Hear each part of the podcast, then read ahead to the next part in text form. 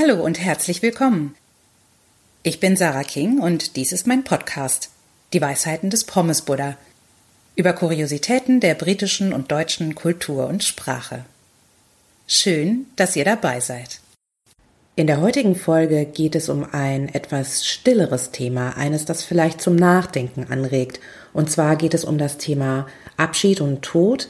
Wie gehen verschiedene Kulturen mit dem Tod um? Gibt es da unterschiedliche Herangehensweisen, vielleicht auch gesellschaftliche Tendenzen? Darum geht es in der heutigen Podcast-Folge. Wenn euch das interessiert, bleibt gerne dran.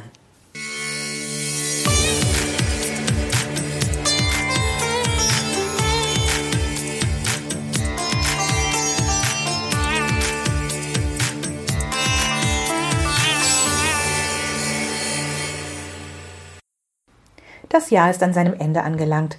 Der Kreis von Frühjahr, Sommer, Herbst und Winter schließt sich. Dies mag Anlass bieten, einmal über eine besinnlichere Frage nachzudenken. Wie gehen verschiedene Kulturen mit dem Ende des Lebens um?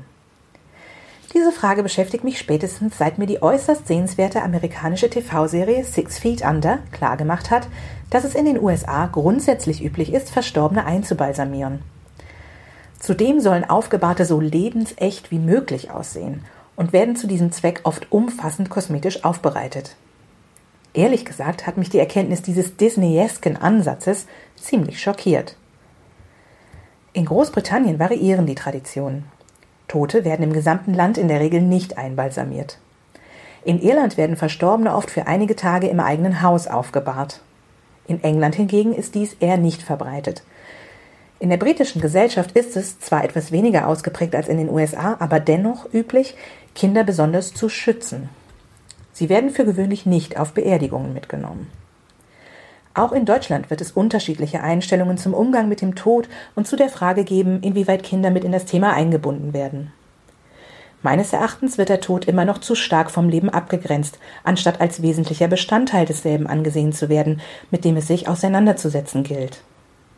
Hierzulande kann man jedoch Verstorbene für gewöhnlich noch einmal ungeschminkt sehen und von ihnen Abschied nehmen. Einerseits sieht die verstorbene Person dann einfach friedlich aus, und das hilft einem, für sich einen Abschluss zu finden. Andererseits wird man sich dadurch der Tatsache bewusst, dass es lediglich die tote Hülle eines geliebten Menschen ist, die man sieht. Meine damals zweijährige Tochter, die auf den Anblick ihrer aufgebahrten Urgroßmutter völlig unvoreingenommen reagierte, drückte dies bestechend treffend aus. Uroma ist weg. Ähnlich nachvollziehbar erklärte der Schauspieler Timothy Spall im Oktober in der britischen TV-Sendung The Graham Norton Show, A near-death experience gives you a bigger intolerance of bullshit, but a more open mind. Nächste Woche, zur Geburt eines neuen Jahres, wenden wir uns dann konsequent dem etwas heitereren Thema des neuen Lebens zu.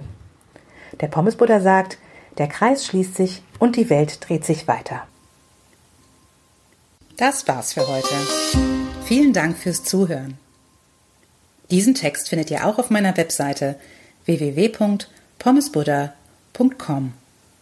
Wenn euch der Podcast gefallen hat, würde ich mich freuen, wenn ihr ihn abonniert.